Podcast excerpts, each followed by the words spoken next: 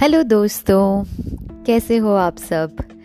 सो so, आज इस recording में हम कुछ बातें करने वाले हैं। कुछ जो मैंने सीखा कुछ जो ज़िंदगी ने सिखाया और कुछ जो मैं अभी भी सीख रही हूँ और हम सब सीख रहे हैं कुछ ना कुछ। ज़िंदगी तो सीखने का ही नाम है ना? वो ज़िंदगी ही क्या जिसमें कुछ सीखने के लिए ना हो। हमेशा हंसना और रोना दोनों सिखाते हैं। जब हम हँसते हैं तो भी वो हमें कुछ सिखा रहा होता है और जब हम रो रहे होते हैं ना और दुखी होते हैं, परेशान होते हैं, तब भी हम कुछ ना कुछ सीख रहे होते हैं।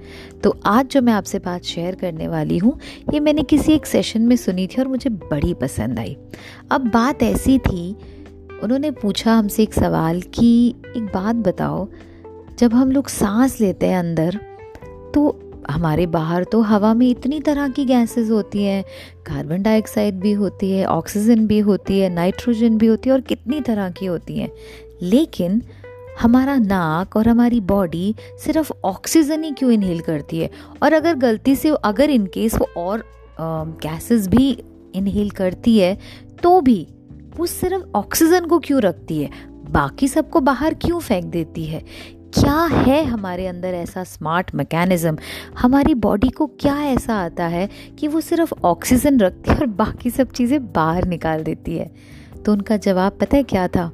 उन्होंने बहुत अच्छे से समझाया कि हमारे शरीर में एक स्मार्ट मैकेनिज्म है और वो ये है कि हमारे शरीर में ऑलरेडी पहले से ही ऑक्सीजन होती है। इसलिए जब हम सांस लेते हैं और अगर उसमें मल्टीपल गैसेस भी आ रही हैं तो भी शरीर सिर्फ़ ऑक्सीजन को ही रखता है, क्योंकि वो उसके साथ मैच हो जाता है। उसे अपनी जैसी गैस हमारे शरीर के अंदर भी मिल जाती है। इसीलिए वो मैच मैच गेम खेलते हुए ऑक्सीजन को रहने देता है और बाकी सब गैसेस को बाहर निकाल देता है। और फिर उन्होंने एक बहुत गहरी बात समझाई। उन्होंने कहा, यही हाल तो हमारे इमोशंस का है। अगर मैं अपने आप से नाराज़ हूँ तो मुझे लगेगा सब मुझसे नाराज़ है और मुझे भी सबसे नाराज़ होना चाहिए। अगर मैं अपने आप से दुखी हूँ, मुझे लगता है मेरी लाइफ में बहुत सारी कमियाँ हैं तो मुझे लगेगा कि बाकी सब भी कितने दुखी हैं? इस ज़िंदगी में कितनी कमियाँ हैं? या फिर अच्छा मुझे भी इनको दुख देने हैं, मुझे भी इनकी ज़िंदगी में कमियाँ ढूंढनी है। लेकिन अगर मैं जैसा या जैसी भी हूँ, अपने आप को पूरी तरह से एक्सेप्ट करती हूँ अपने आप को जज नहीं करती तो मेरा दूसरों को भी जज करने का मन नहीं करेगा। अगर मैं गिर कर भी थैंक यू बोलना जानती हूँ, मैं हार कर भी थैंक यू बोलना जानती हूँ, अगर मैं सब कुछ खो जाने के बाद भी सोचती हूँ कि चलो, दोबारा से शुरू करते हैं तो मैं यही मौका दूसरों को भी दूँगी। मैं उनकी हार पे हंसूँगी नहीं।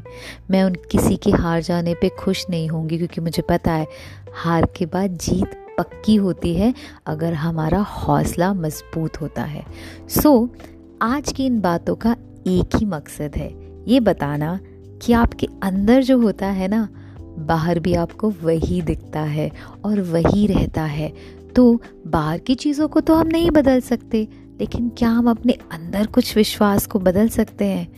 क्या हम जिस तरह से अपने आप से बात करते हैं, अपने बारे में सोचते हैं, अपने बारे में समझते हैं, क्या उसको एक छोटे छोटे छोटे तरीके से उसको बेटर किया जा सकता है। करके देखो दोस्तों, जब भी ऐसा कोई विचार आए कि लगे, मैं तो अच्छा या अच्छी नहीं हूँ, मुझसे तो ये नहीं होता है, मुझे तो कोई प्यार नहीं करता, सब लोग कितने खुश हैं, मैं ही दुखी हूँ, सबके पास कितना कुछ है, मेरे पास नहीं है, वो इंसान तो अच्छा नहीं है, वो झूठ बोलता है, वो चोरी करता है, वो गुस्सा होता है।